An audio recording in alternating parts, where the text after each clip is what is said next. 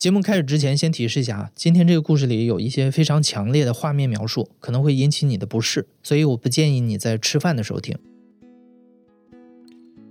我叫李珊，然后我现在是在加州工作的一名兽医。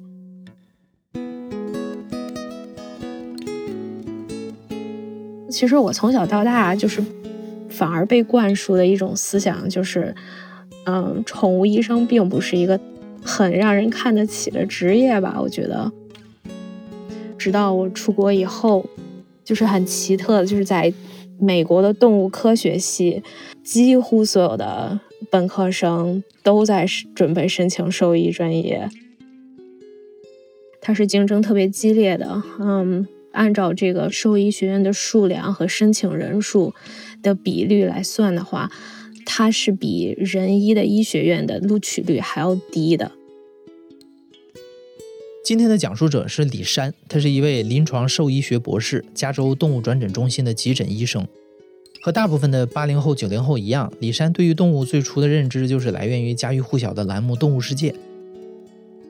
李珊从小就很喜欢小动物，但是妈妈觉得在家里养宠物很脏，不允许她养。后来，李珊在中国农业大学读了四年的生物学本科，然后去了美国留学。机缘巧合之下，她开始对兽医专业感兴趣，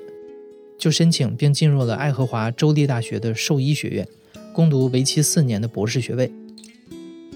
在学习的第三年，他们专业有一门课是外科手术，会在活体的小动物身上做手术练习。这些小动物一般都是完成了其他实验任务的比格犬。我们学校 Iowa State，我们那一年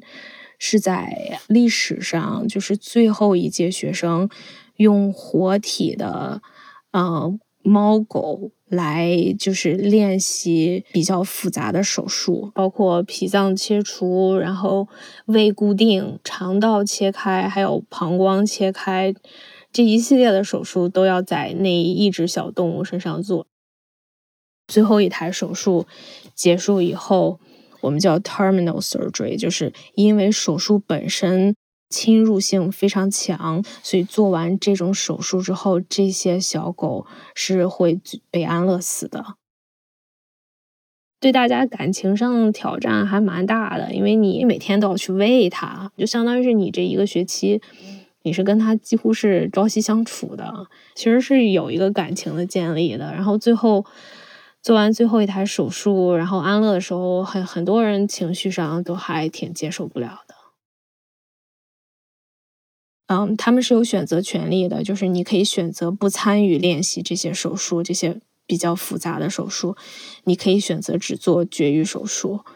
然后我们班里就是大概有啊十几个人，他们就。选自愿选择不不参与这样的手术，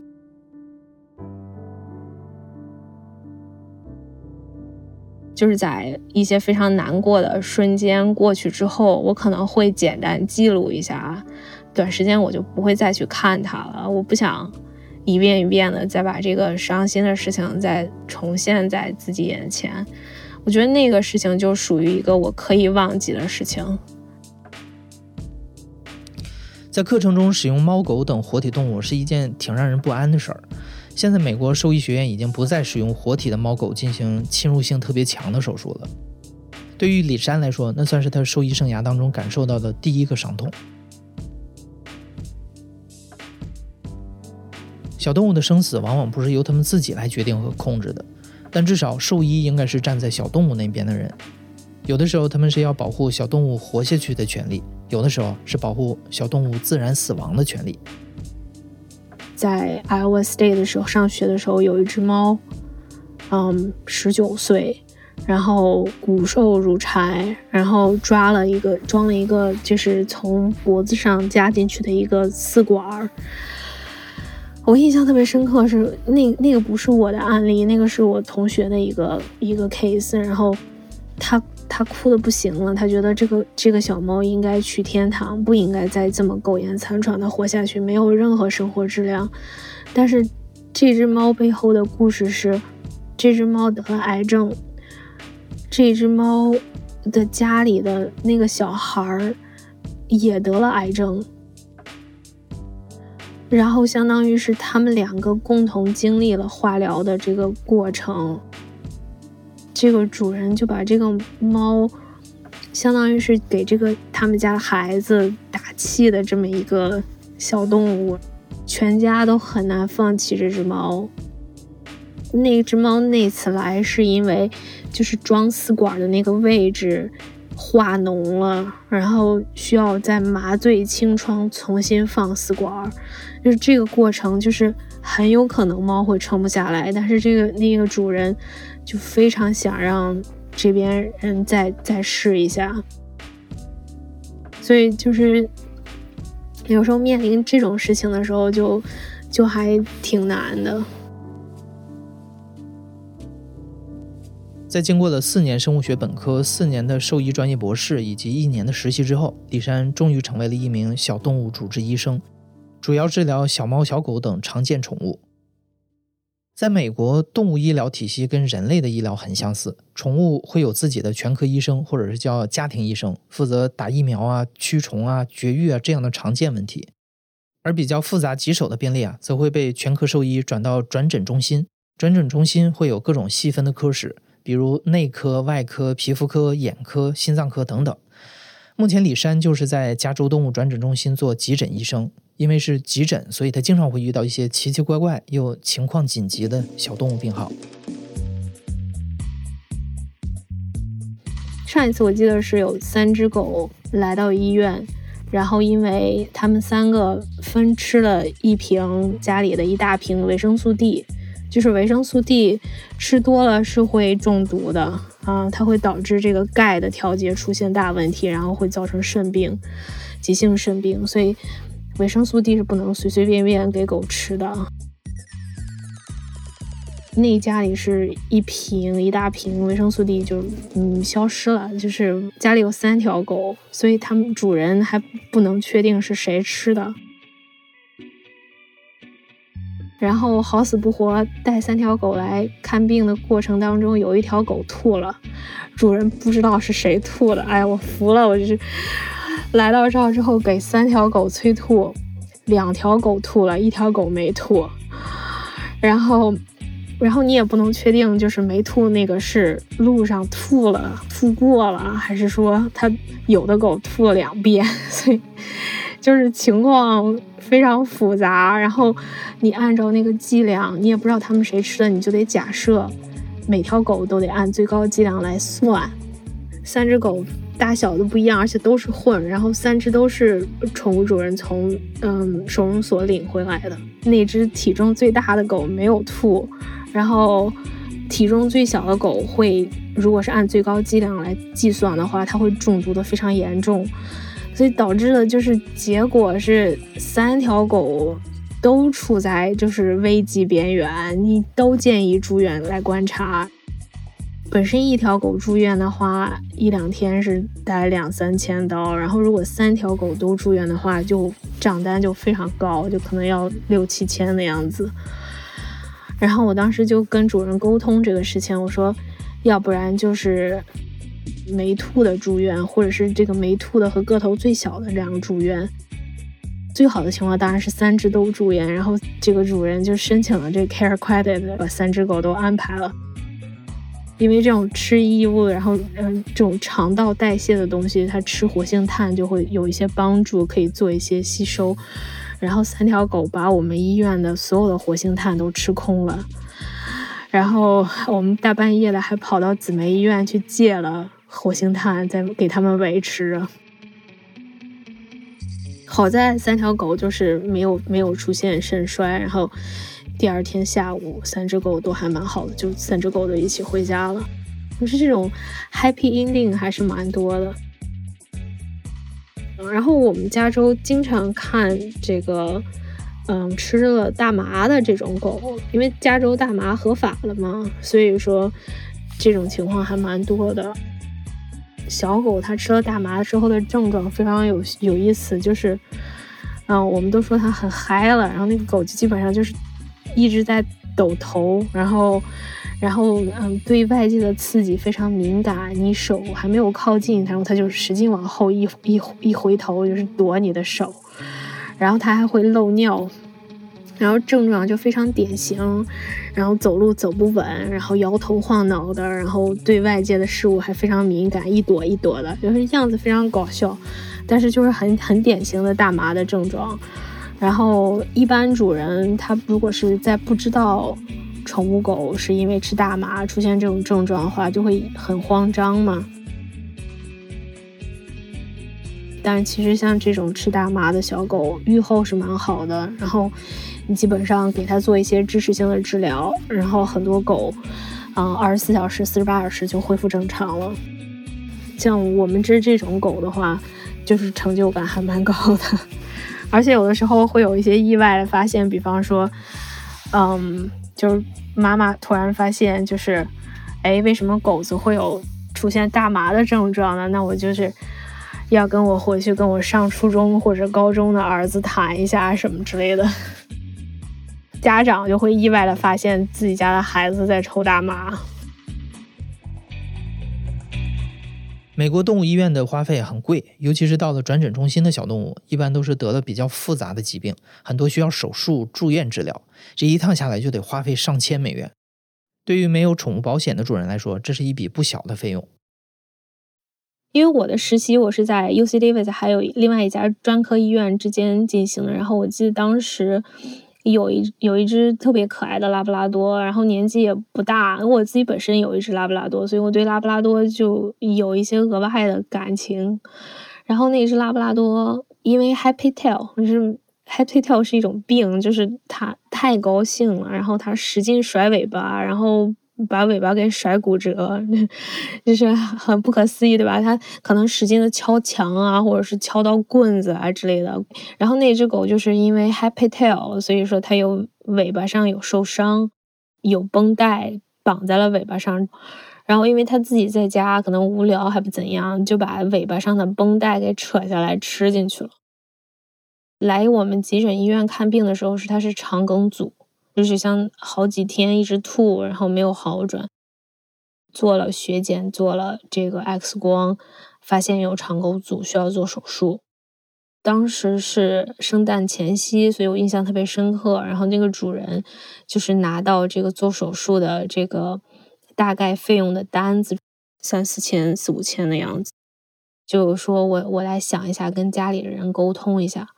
过了一会儿之后，我去找他的时候，他他就跟我说：“说我我没有钱做手术，我们还要过圣诞，就是还要有一些钱跟家给家里的孩子买圣诞礼物。但是我知道这个手术对他来说是必须的，不然的话他活不下来。所以我觉得我们要安乐死。”他说：“我看到你们。”大厅里有一棵圣诞树，然后我想跟 Scooby 合最后一张影，作为作为纪念。然后我当时就听得特别难过。当时我们就在想，这个狗狗还好年轻，又是一个可以治的病，然后愈后又特别好。背地里，我跟我的另外一个实习医生的那个同事，我们俩就说，因为我们医院里有一个项目，就是。嗯，给实习医生设置的，就是如果是哪一个病例，你觉得他的愈后特别好，然后手术又不是那种复杂到需要专科医生介入的这种手术，你可以申请，就是像叫实习医生的一个项目，就是医院可以给你减掉一半的费用给给这个客户。每一个实习医生只有两次这样的机会，然后。嗯，然后我们就跟医院申请了一下，然后批准了，然后就跟他讲这个消息嘛，然后他就哇一下大哭，然后就是觉得迎迎来了他人生中最好的好消息的那个样子，然后说这是我最好的圣诞礼物，然后因为其实还是要付钱，但是已经比之前就少了很多，然后像美国这边，如果是你付不起医疗费的话，你是可以申请一个嗯信用卡叫 Care Credit。就美国人没有什么存款，我觉得这个是已经世界人周知的一个事情。就是你让他突然拿出来一千刀，他会很困难。我记得当时他也申请了 Care Credit，然后给这个小狗做了手术，他一切还挺顺利的。然后后来就健康的回家了。对于李珊来说，这样的情况并不少见。每天看十几个病号，不是每一个经济困难的主人都能幸运的得到特殊优惠。一旦小动物得了大病，主人又没有足够的钱来治疗，那为了避免无谓的痛苦，主人就会要求医生把自己的宠物安乐死。动物医院里的医生和护士大多数都是非常热爱小动物的人，对于他们来说，目睹这样的无奈抉择是一件非常大的心理折磨。那个主人他们收两年前收养那只猫的时候，经济状态还不错。然后，嗯，从收容所领回那只猫的时候，那只猫就已经很胖了。然后他们回来，我不知道他们有做过这种减肥的努力了，但是，但是那只猫就是维持在这个胖胖的体型。然后，然后这只猫就是有快二十斤，所以就胖到胖到没法自己清洁自己。然后，今年加州非常奇怪。今年加州不知道是因为火灾的问题还是什么，还是因为就是正好这个季节，前段时间收番茄，就是蛆虫泛滥。我们看到很多病号，就是严重的不严重的，经常有有外伤的情况下就会出现有蛆虫。然后那只猫就是一一天不吃不喝。然后它本身是很胖的猫，所以说基本上就不会错过饭的那种猫。然后一天不吃就会引起引起主人的注意嘛，然后就送过来。然后像胖的猫狗的话，它的阴道那个位置就会有多余的皮肤组织，还有肥肉组织，然后它就会把这个这个出口就给整个就给糊住。你如果是不能及时的清洁自己的话，像粪便或者是尿液就会在那个位置有积存，然后就会引就会引就会吸引这些苍蝇在那里产卵繁殖。一翻开那个阴道，发现哇，全是蛆虫在活的啊！那个场景印象深刻，然后。然后就跟主人说起这个情况，然后这个猫咪还有一点发烧，所以比较怀疑可能有尿路感染，然后有然后有这个蛆虫的感染，都可能造成发烧。但是整体来讲，它不是一个不可治的病，你只要做镇静，把它清洁好了，然后呃做一下身体检查，查到发烧的原因，该治病治病就好了，可能花个几百刀就能治好的。然后那个主人他就一直非常搪塞，就说我觉得我根本没法给这个猫治，然后我在家里之前给它喂药都喂不了。然后我又问他说：“那你之前给它喂过什么药？”然后他又说不上来，就是你能感觉出来他是在找借口、找理由，觉得不能再继续照顾这个猫了。然后。那像这种情况下，我说那那那我们就那只有就安乐这一种可能性。但是我自己我自跟他说我自己我不 comfortable，我不觉得这是一个我可以下得去手的安乐，因为我觉得这个病的愈后是好的。听到李珊这么说之后，原本支支吾吾的宠物主人差点哭了出来。这位老先生告诉李珊说，他和太太都六十多岁了，现在都在靠社保救济生活。他们两年前领养这只猫的时候，还有着很好的工作和住房。当时他们觉得他们有能力让这只八岁的胖猫猫安度晚年，但是没想到太太后来患上了重度抑郁，老先生不得不辞掉工作来照顾太太。家里的经济情况变得越来越糟糕，他们失去了房子和收入保障。老先生觉得很对不起这只猫，没有及时发现它生病了，也没有更多的精力和财力再照顾它。李珊了解了他们的情况，最终遗憾地同意了他安乐死猫猫的要求。当时是这套手续都已经签下来了，然后我们有个护士，还是一个新工作的护士，说我可以领养这只猫。他说，因为这个原因，安乐他实在是接受不了。当时我们也有老护士就劝他说，说你才来急诊工作。几周你就你就开始因为这个原因往家里收动物，这个不是个好的开始。你这你后面你会家里动物会成灾的。他跟我说，我现在一个人住，然后我也经济上没有负担，然后我我现在也只有两只猫，然后我好几年没有领过猫了，然后他决定领养这只猫。李山告诉了老先生这个好消息，老先生如释重负地同意了，终于哭了出来。那位护士最后负担了这只猫的医药费，好在这只猫并没有什么大病。接受了治疗之后，就到了新家，现在正在努力的减肥。李山和领养的护士在第二天就收到了原主人发来的长长的感谢信。这位好心的护士不只是救了一只猫咪，也救了那位处在绝望和负罪感之中的主人。李山在工作中经常会遇到没有足够的钱来治疗自己宠物的主人，但是并不是每一位都像这位老先生一样态度友好。有的人不愿意承认这是自己的问题，甚至会把怒气都发泄在医生和护士身上。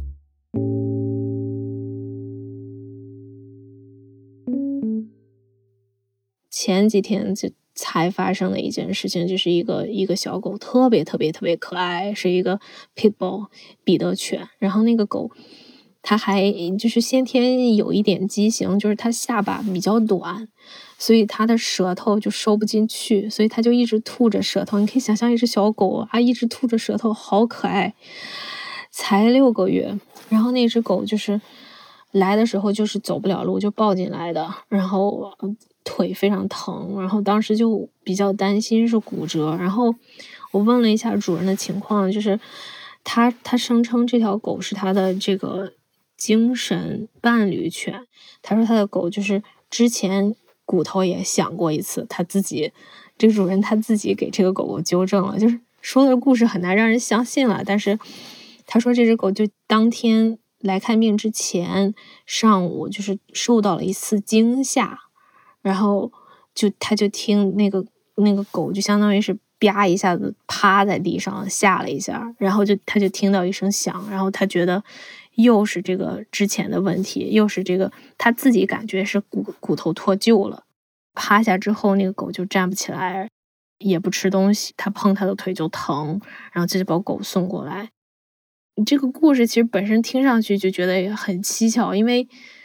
啪摔在那儿是很难骨折的一件事情。我觉得人这儿也很也可以想象，你又不是老人是吧？花了钱，嗯，拍了 X 光。后来我们又把片子给了这个，嗯，影像科专科医生做审查，然后发现就是这个狗它不只是有股骨股骨骨折的问题，就是它整个的骨密度都非常非常低，就相当于这个狗它从小饮食上就有问题，其实有可能一部分是营养的问题，一部分是先天上可能骨头上也会有一些问题，所以不好讲，因为没有一个具体的诊断，但是。这个主人他在得知他狗骨折了之后，他就非常崩溃，在电话上歇斯底里。就是我跟他讲了一系列的治疗方案，你你可以找这个专科医生来帮你做手术来修复，或者是如果是你真的没有钱做修复的话，你可以做截肢手术。其实我常跟主人讲说，小狗、小猫，它们这是上上天的恩惠，让它们有四条腿，所以它天生它就可以少一条。三条腿的猫狗都可以活得非常好，就是几乎不影响正常生活，只是看上去有一点怪。所以像它这种骨折的话，没有钱做复杂的手术，完全可以做截肢，还是可以活得很好。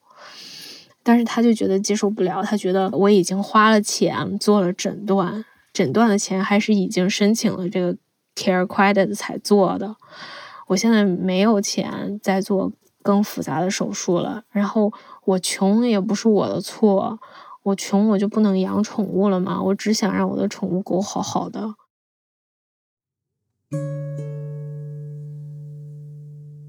像这种情况就是。挺经常发生的，但是你你又你又就是很难给他解释，就是养宠物真的是一件花钱的事情，而且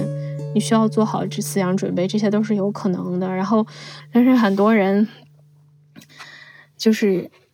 一时接受不了结果吧，然后就会把怒气发生发泄到医生和护士这儿。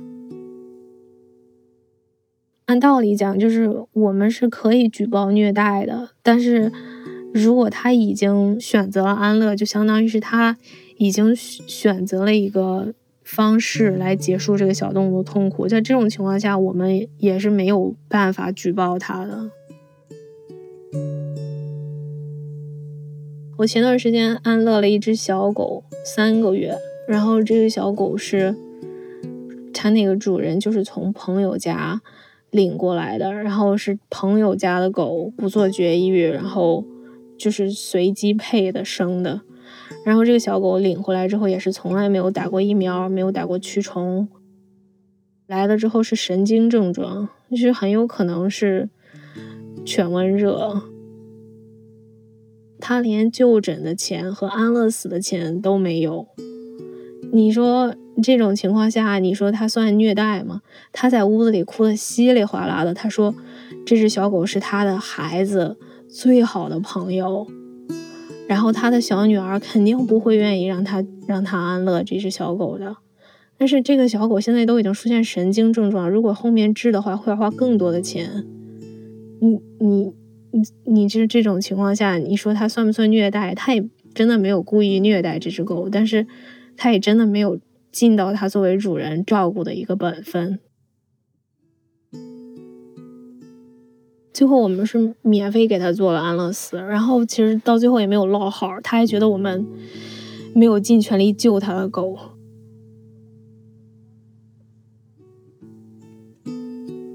很很多动物，它被安乐死，它是已经真的生命走到尽头，没法延续下去了。然后你相当于是渡它一程，这种其实还好了，算是 happy ending 吧。但是很多小动物，它它它是按道理讲是是可以治的，就是说一如果是有钱的话是可以治的。然后有一些小动物是明明它这个病是可以预防的，然后明明是。主人他就是养的不好，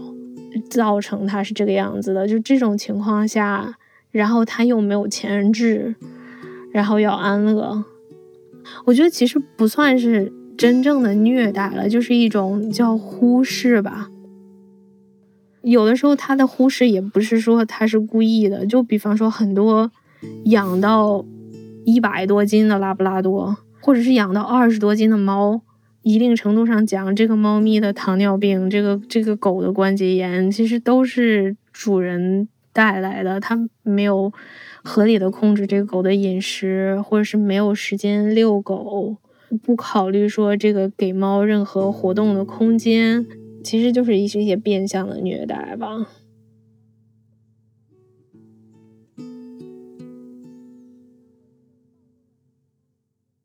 我们没有找到类似的有关中国兽医的研究，但是有一项数据统计了过去十年间去世的美国兽医，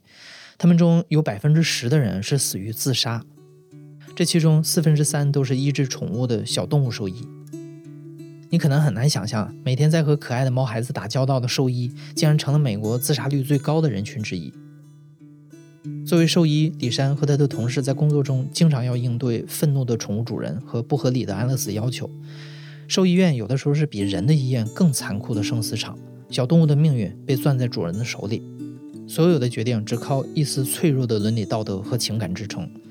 一只小狗有多可爱，目睹它的死亡时就有多揪心。李珊有一位关系很好的护士同事，每当有主人签完授权安乐死的文件，并且主人不愿意陪同安乐的时候，他都会想办法给这些小家伙最后的时光创造一点小幸福。有一次，李珊在手术之后去看一只被主人要求安乐死的小狗，找来找去没看见它，以为小狗已经去了天堂。后来那个护士告诉他，打完止吐针之后，小狗就没有再吐，精神也很好。他们就把这只狗牵到了前台，在那儿他得到了一个新玩具，开心地玩了一会儿，在那位小姐姐脚边的毯子上打了个盹儿，还吃了两顿饭。李珊好像感到了一点点安慰，至少在医院里，这只小狗度过了它美好的最后一天。